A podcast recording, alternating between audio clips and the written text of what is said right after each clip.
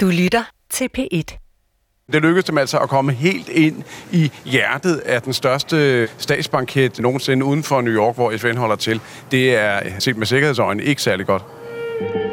Det var Copenhagen, og det var COP15, og måske var det endelig kommet det her momentum om at man skulle få en bindende klimaaftale på plads. Det her er Nora Christiansen. Hun er nordmand, men bor i Danmark. Og så er hun aktivist i Greenpeace. Hun har forberedt sig på klimatopmødet i København i flere år. For ligesom så mange andre aktivister, politikere, NGO'er og embedsmænd, håber hun, at det er nu, der skal laves en klimaaftale med alle verdens lande. Tror du stadigvæk på en aftale? Maksimalt pres på den danske ledelse af klimatopmødet. Jamen, øh, det er rigtig, rigtig svært, det her. We have lost precious time. Tror du, vi når en aftale? Det arbejder vi stærkt på. It can no longer be about us versus them. Der er 24 timer tilbage af topmødet, og håbet om at få en fælles klimaaftale smuldrer for øjnene af Nora og resten af verden. Man har den her helt unike muligheden til at, at faktisk omskrive historien og gøre en enorm forskel for rigtig mange mennesker og for kloden. Og så bare se at det bare forsvinder ut i sand. Jeg hedder Emil Rothstein Christensen, og du lytter til I Planetens Tjeneste, en serie om danske miljø- og klimaaktivisters utrættelige kamp for en grønnere klode og en lysere fremtid. Det her er anden del af fortællingen om klimaaktivismens store nedtur under COP15-mødet i december 2009. I første del hørte vi, hvordan mange tusind aktivister mistede modet i de københavnske gader. Ikke mindst fordi sammenholdet mellem de forskellige grupper forsvandt i takt med politiets knibbelslag og forhandlingernes kurs mod afgrunden. Den historie, du skal høre nu, handler om det allersidste desperate skrig fra aktivisternes side. For selvom kampen er tabt, kan man jo altid forsøge at gå ud med et brag. Det er ikke for sent. Det er ikke for sent, før politikerne sitter i sine privatfly og jets på vej ud af København. Så længe de er her, så er vi nødt til at kæmpe. Ja. Dronningen har inviteret de 120 verdensledere til galamiddag aftenen inden topmødet skal slutte. Men som det ser ud nu, er der ikke noget at fejre. Alligevel begynder mange af statslederne at forlade forhandlingerne for at tage til fest hos dronningen. Men Nora og de andre Greenpeace-aktivister har gemt et S i ærmet. Hvis vi ikke har den aftalen på plads den sidste aften, så må vi eh, forsøge at rope verden op ved et sidste skrik. Den her episode hedder Copenhagen Mission Rød Løber. Udover Nora er der en anden, der følger forhandlingerne med voksende bekymring. Det er Mads Flarup Christensen. Ja, på det tidspunkt, der var jeg næsten lige blevet udnævnt som generalsekretær i Greenpeace, og jeg var øh, leder af det globale hold, som øh, skulle dirigere slagets gang for Greenpeace's side. Og så var opgaven meget simpelt. Maksimal pres på politikerne inde i bæltecenteret. Nora og Mass har i årene op til COP15 arbejdet ihærdigt på at få alverdens statsledere til at komme til København, så så mange lande som muligt kan være med til at lave en klimaaftale. De har lobbyet og forsøgt at påvirke slagets gang bag kulisserne. Men da det begynder at se sort ud under selve topmødet, så ændrer deres mål sig, så det nu bliver at få råbt politikerne op med aktioner, der helst skal ramme verdenspressen. En af de aktioner, vi planlagde, øh, det var en aktion øh, i forbindelse med dronning Margrethes øh, galamiddag for statsoverhovederne. Dronningen skal efter planen holde galamiddag på Christiansborg for de 120 statsledere, som sidder og diskuterer til COP15. Lars Løkke Rasmussen som leder mødet, den tyske kansler Angela Merkel, den franske præsident Nicolas Sarkozy, Zimbabwes diktator Robert Mugabe og premierminister Xibao fra Kina. De er der alle sammen. Og Barack Obama er lige på trapperne. Så havde vi bestemt os for at, øh, at gatecrashe og være med til den her galamiddag og sætte nogle aktivister ind øh, forklædt som statsoverhoveder. Men hvordan er det så lige, man får snedet sig ind til den mest topsikrede fest i Danmarks historie? Der var det jo vigtigt, at vi fandt nogen, der øh, ikke lignede aktivister, men så rent faktisk lignede nogle statsoverhoveder. Øh, det vil sige lidt op i alderen og kunne begære sig på de bonede gulve også. Ikke? Så vi fik fundet Greenpeace-chefen i, i Spanien, Juanzo, Og så skulle vi have fundet en, en kone øh, til ham, som, øh, som passede. Og Mads synes, at Nora ville være helt perfekt som Juances præsidentfrue. Jeg tænkte vel, at det kommer aldrig til at gå. Det er jo helt vanvittigt det her. Det var hun helt klar på. Jeg satt vel også og tænkte, nej, hvad er det værste, som kan ske? Nora ender med at sige ja til missionen. Og der er så lige den lille sjove detalje med Nora, at hun i virkeligheden er Masses kone. Jeg havde to små børn på det tidspunktet, så jeg regnet jo sådan set med, at jeg var hjemme til jul. Og de her børn har hun sammen med Mads. Så det er ikke bare nogle unge aktivister, der risikerer deres læseferie eller juleferie her. Det er voksne mennesker med små børn, som er i gang med at planlægge den her vanvittige aktion. Jeg tror ingen af os rigtig havde regnet med, at straffen skulle blive, øh, hvad den blev. Planlægningen af aktionen går i gang. Det helt store problem er, hvordan de skal komme igennem de fire sikkerhedstjek, som politiet og PET har sat op foran Christiansborg, hvor gallamiddagen foregår. Alle de andre statsledere de vil ankomme i limousiner, så det skal Juanse og Nora selvfølgelig også. Men øh, vi havde fundet på et øh, fiktivt land. Vi havde lejet tre store limousiner af dem, som øh, statsoverhovedet normalt bruger. Et par Range Rover og en stor Mercedes. Øh, og så, øh, så havde vi, øh, ja det skal jeg indrømme, vi havde forfalsket nummerpladerne, så de lignede de nummerplader, som øh, politiets efterretningstjeneste bruger. Øh, politiet havde øh, lavet forskellige ting øh, ved deres biler. Og en af de ting, de havde gjort, øh, det var at dele nogle kopier ud af en håndtegning af en hund, som hver bil så skulle have liggende i deres rode, sådan at øh, de her øh, sikkerhedsfolk ved, øh, ved sluserne så kunne identificere, at det her det var en officiel bil. Imens Mads og nogle af de andre ordner limousinerne, så er Nora ved at gøre sig klar til en aften som præsidentfrue. Så gik jeg så ud i byen for at købe en kjole. Jeg kan godt huske, at han i forretningen spurgte, ja, hvad er anledningen? Er det bryllup, barnedåb? Hvor jeg selv sådan stod der og følte mig sådan lidt som en løgner, nej, det er til, en, til mig et speciel fest. så, så det var alt det der praktiske. Og så, og så kom jo nervøsiteten.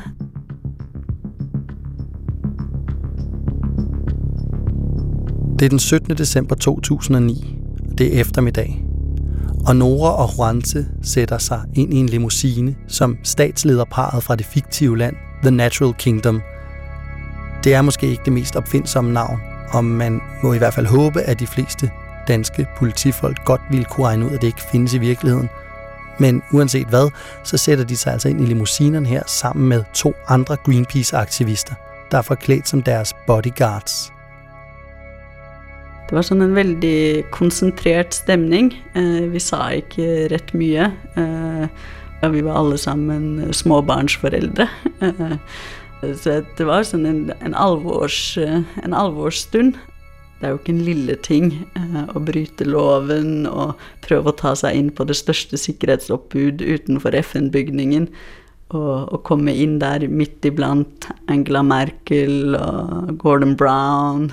Klokken 19.45 begynder de første af statsledernes limousiner at glide ind gennem porten til Christiansborg.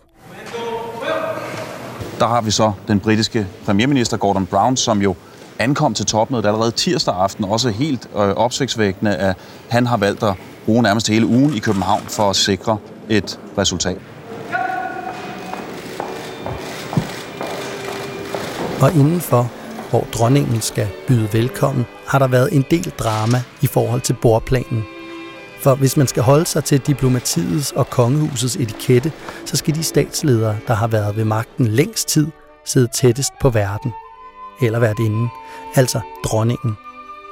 Og ved det sidste FN-topmøde i Danmark, så var dronning Margrethe indlagt til at smalltalke med Fidel Castro, som var Kubas leder på det her tidspunkt, under hele middagen. Og det var blevet en lang aften for Margrethe. Og nu står hun til at skulle underholde Zimbabwes præsident Mugabe. Han er 85 år på det her tidspunkt, og den længst siddende diktator i Afrika. Så det er altså helt andre ting, man bekymrer sig om derinde på Christiansborg. Det er mere et spørgsmål om bordplan og om gæsterne overhovedet når at komme. For forhandlingerne i Bella Centeret bliver nemlig ved med at trække ud, og man har allerede måttet aflyse den første forret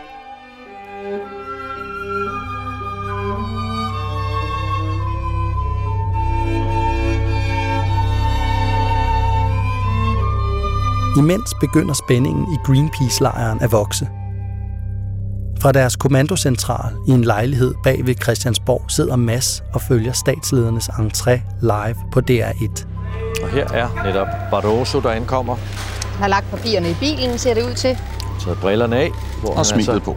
Hilser på de journalister, som står her. Vi sidder øh, i vores lille kommandorum der, ikke? og der har vi øh, to øh, store tv-skærme. Den ene den viser et, øh, et feed fra, fra Danmarks Radio, hvor man kan se, øh, at øh, journalisterne står og, og, og fotograferer og modtager de her statsledere, der kommer ind for at skulle deltage i, i dronningens middag. Øh, og på det andet feed, der har vi så et feed fra vores, øh, fra vores bil. Det kan man også høre på webcam-optagelserne fra Greenpeace limousine. So this is it. We're going to meet the heads of state to save the climate. Jeg tror, de er lige bag ved Angela Merkel, som øh, er kommet lige før dem, og lige efter dem, der kører øh, Hillary Clinton. Altså, de øh, ligger godt i svinget der mellem to statsoverhoveder. I will stop my car at the end of the alley and then it's out. Bravo cockpit. We will stop in the middle of this tunnel. Så, så, så blir vi faktisk bare vinket hurtig forbi. Eh, Det var, det var ikke Vi ble ikke stoppet. Ja, men da, da kikker vi jo på hinanden altså med sånn helt eh, litt sånn vilt blikk. Det kan ikke være riktig, det her. Da jeg så, at, at bilen blev øh, vinket igennem også den anden afspæring, der tænkte jeg øh, næsten ikke, at jeg kunne tro mit held, altså, eller vores held. Øh, og så mistede vi forbindelsen til sidst, så vi kunne ikke følge med i, hvad der skete til, til, til den sidste afspæring. På samme tid som Nora, Angela Merkel og alle de andre kommer kørende mod Christiansborg, foregår der noget andet lige oven over hovederne på dem. Her er der en flok andre Greenpeace-aktivister, som er i gang med at hænge et stort banner op i lygtepælene over vejen, hvor limousinerne kommer kørende. En af dem, der hænger deroppe, er Helene Hansen, som vi har mødt i programmet før. Jeg hedder Helene Hansen. Jeg har været klimaaktivist i 12 år, og ved siden af det har jeg også et almindeligt liv som, øh, som retoriker. Og hun har i dagens anledning fået en lidt utrænet aktivist med på slæb. Ja. ja, som aktivist kan man blive udsat for lidt af hvert. Og i det her tilfælde jo et øh, tv-program, hvor øh, vores allesammens buber havde besluttet sig for at følge os under COP15. Han øh, var ved at lave et, øh, tv-udsendelse om aktivisme, og vi havde fået ham med øh, på en klatreaktion ude foran Christiansborg, øh, som vi vidste var en del af en afledningsmanøvre, men det, det vidste han så ikke, øh, for at være sikker på, at, øh, at politiet havde, havde hænderne fulde på det tidspunkt. Og han fulgte mig og en anden kvinde i en mindre aktion ude foran Christiansborg. Og der kommer der en betjent hen og tager mit banner, men jeg har en, en trøje indunder, hvor det samme budskab er på. Så jeg laver ligesom sådan en... jeg åbner min jakke og flasher min trøje, mens det her... Stor, jeg er ikke en særlig stor person, men det var den her politibetjent. Så der er en stor mand, der er i gang med at eskortere mig væk, mens jeg helt, øh, helt hardcore kigger stift ind i kameraet og, og viser beskeden. Buber, Helene og de andre Greenpeace-aktivister ryger ind i et salatfad og bliver fragtet over til en større bus. Imens op på Christiansborg begynder gæsterne at stemle sammen inde i riddersalen. De får serveret prins Henriks egen vin, og det københavnske drengekor synger ikke-kristne sange for statslederne, sådan at alle kan føle, de er en del af fællesskabet. Klokken er kvart over otte, da Nora og Rantes limousine kører igennem dronningeporten og op foran indgangen.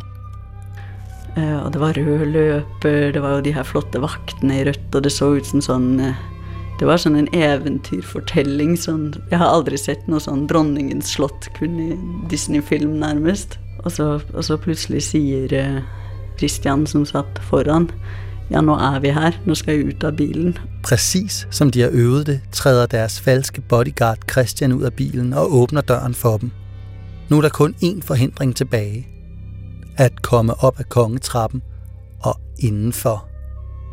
Den trappen kjentes lang på det tidspunktet. Litt fornemmelsen av bare være en, eh, en kvinne, en pige som skal på ball på slottet. Nora og Juanse har aftalt, at Juanse skal tale hurtigt på en svær spansk dialekt, hvis de bliver spurgt om noget. Men der er ingen, der stiller nogen spørgsmål. Og de når faktisk hele vejen op ad den røde løber og op til den store indgangsport. Og på Greenpeace egne optagelser fra webcamet i limousinen kan man også høre begejstringen. Amazing, we just dropped two activists at the Royal Pass among 120 or more heads of state. Så ble jo dørene åpnet eh, igjen av uniformerte vakter. Så kjørte jo bare TV-kameraene eh, og journalistene klikk, klikk, klikk. Øh, Så det næste, vi så, det var virkelig, at vi kiggede over på den anden skærm og så feedet fra Danmarks Radio. Og igen, Jassi Busek altså på vej op ad kongetrappen. Og Jati Busek jo altså... Og kunne se, at pludselig så stod de to derinde. Hov, hov, hvad Og sker så der har her? vi så Og nogle Søren. her, som er kommet ind. Det var ikke helt planlagt. Nogle øh, demonstranter, Det er som simpelthen var lykkedes nogle aktivister og lykkedes at komme ind. Nora og Juanse nikker til hinanden. Og i en hurtig bevægelse trækker Nora et banner frem fra sit hvide sjal. De der bølgene af angst lige det øjeblikket, fordi dette går så hurtigt. det er lidt svært at følge med i, hvad der foregår. Det Claus kan- Bundgaard Claus. Bundgaard, jeg ved ikke om, om Claus Bundgaard, kan vi få ham med? Kan, Claus Bundgaard, kan du lige fortælle, hvad det var, der skete? På banneret står der Politicians Talk, Leaders Act med store bogstaver. Det hele sker for rullende kameraer i bedste sendetid live på DR1. Og snart er alverdens avisforsider prydet med billeder af Nora og Orange på den røde løber. Ja, vi kan se, vi ser billederne igen her. Der står øh, Politicians Talk, Leaders Act, altså pol- Det som politikere. ikke skulle kunne skje, det som var helt umulig, det har pludselig skjedd. Og det blev rullet ut rett foran øjnene på de mennesker som var til stede. Jamen det er klart, at da, da jeg så, øh, at Huangso og, og Nora stod inde på det, på det sort og, og hvidternede øh, øh, marmorgulv inde på Christiansborg og hæve deres øh, banner frem, der var det jo en blanding af lettelse, men jo også dyb, åh oh nej, hvad har vi gjort? Altså det var trods alt min kone, øh, moren til mine, øh, mine to børn, som øh, havde planlagt, at vi skulle fejre jul nu, ikke? og jeg kunne jo godt se, at det her, det var faktisk af en frækhedsgrad, hvor det ikke var helt sikkert, at vi kom til at holde jul sammen. Der blev vi jo ned på magen, håndjern båret ut. Så der var det jo en hurtig sådan kroppsvisitasjon. Eh, vi havde alle sammen med os pass, så vi liksom kunne dokumentere hvem vi var. Eh, Vi forklarte at vi kom fra Greenpeace, og at det var en ikke-voldelig eh, markering. Nora og Orange bliver smidt ind i den samme bus, som Helene og Bubber sidder i. Der ser jeg for første gang øh, Nora og, øh, og hendes flotte, flotte galakjole. Og der er en fantastisk stemning inde, som man kun kan opleve øh, med sine medaktivister, og tror jeg, hvis man har været soldat. Øh, det ved jeg ikke selv noget om. Jeg forestiller mig, at det er nogenlunde det samme. Du har været igennem øh, en stor prøvelse, og så mødes man igen bagefter. Okay, det var hårdt, det var vildt, og vi sidder alle sammen der med hænderne på ryggen. Så det eneste, vi kan øh, gøre, er at øh, trampe i jorden, så der kommer ligesom en kæmpe sådan bølge af yes, det lykkes. Hvor er det sindssygt, folk tramper i jorden og hylder de her tre mennesker, der nåede ind til, til, til dronningens middag. Og øh, så ser jeg buber nede for enden være fuldstændig på røven over, at aktivisme også er øh, god stemning og holdkammerateri og øh, stolthed over det, vi har opnået sammen, selvom vi ved, at vi skal ind og sidde i det famøse hundefængsel. Det er en stor hal med en masse mindre buer i. Øh, og det er reelt buer. Det er sådan nogle... Man forestiller sig, at man kommer ind på et hundeinternat, og så kan der ligesom være 10 hunde inde i hver, hvert bur, og der er vi i stedet for 10 mennesker inde i hvert bur. Så det vil sige, at man kan faktisk, der er, ikke- det er ikke lukket rum, som man plejer. Det er sådan nogle hønsenet. Så, så man kan se igennem hele igennem hele hallen, og der er en kvindeafdeling og en mandeafdeling, og Bubba og jeg bliver naturligvis puttet i hver vores. Men, øh, men så går jeg en tur, fordi jeg skal på toilettet, og den går forbi mandeafdelingen, og der ser jeg noget, som jeg også sent vil glemme. Øh, Bubber, der som den eneste inde i sit bur, står op. Alle de andre gavede aktivister har bare lagt sig til at sove. Man skal huske at sove, når man kan. Bubber står op helt, helt frisk, helt store øjne, med sådan hænderne imellem det her hønsenet. Og så råber han til mig igennem hallen. Helene, enough is enough. Hvornår kommer vi ud herfra?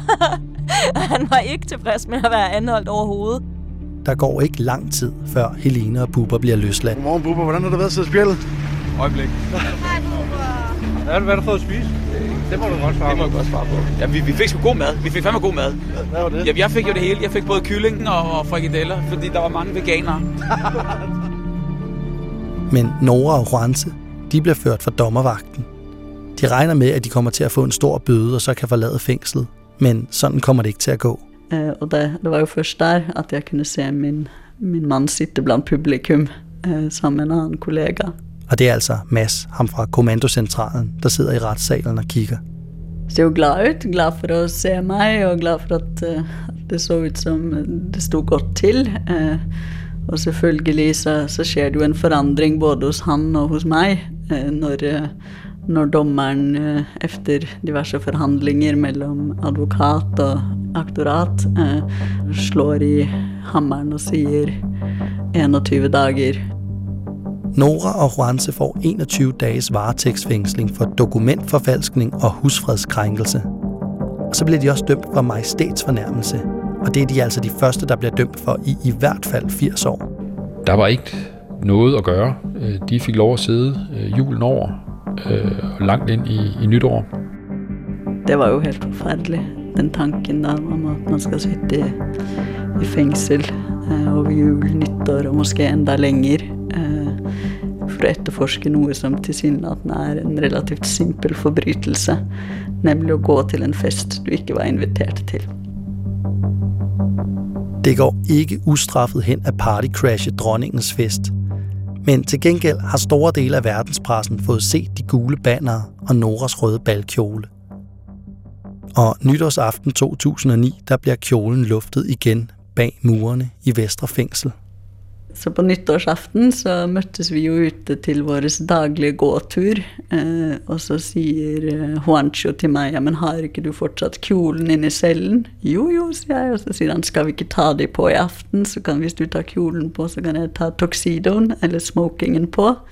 Så når de så låser opp cellen, eh, så hadde jeg så min kjole på, og gikk ut og hentet mat, og, og så kom Juancho, og så så fikk vi lov å ta en kort dans nedover korridoren i Vestre fengsel.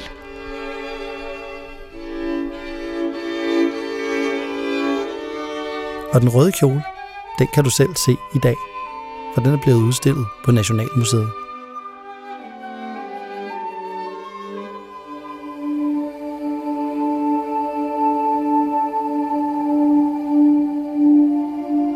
Klimatopmødet i København 2009 ender uden den bindende aftale om at reducere CO2-udslippet, som alle ellers havde håbet på. Og den generelle stemning blandt aktivisterne i København er dybt deprimeret. I første del af vores fortælling om COP15 mødte vi Peter og Bente, som mere eller mindre gik ned med flaget efter det fejlslående klimatopmøde.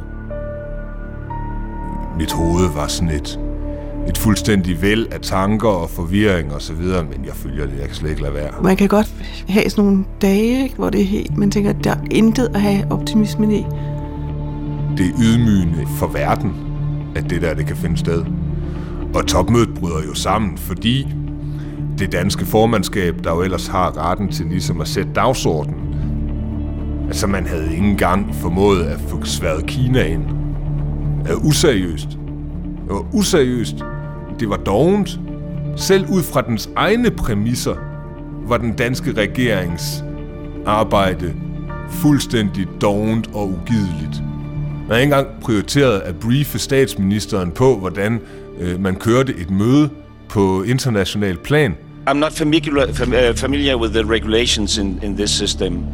You work by you by, work by consensus, so this will not be sufficient or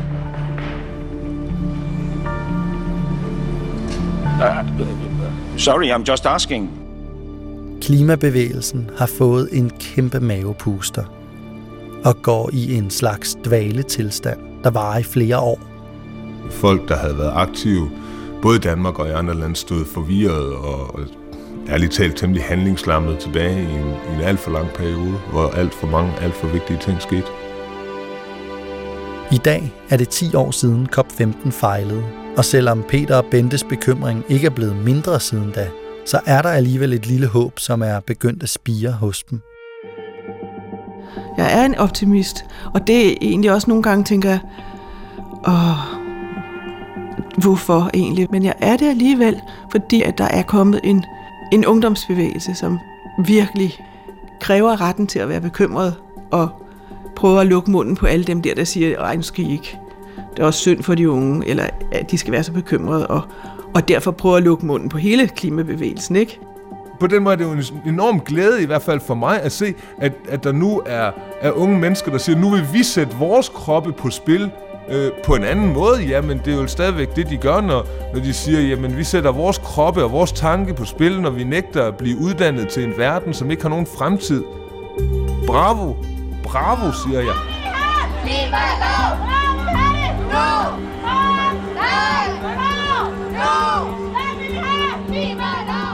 I næste og sidste afsnit bliver klimabevægelsen genfødt.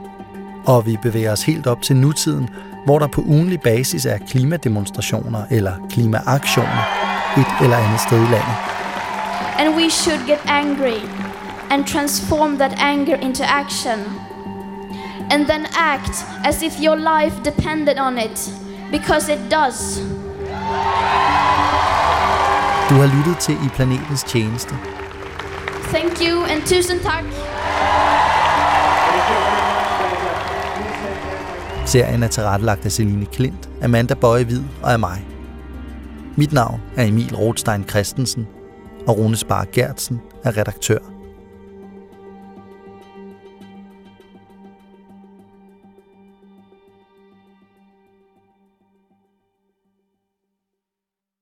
Du kan høre flere P1-podcasts i DR's radio-app. Det giver mening.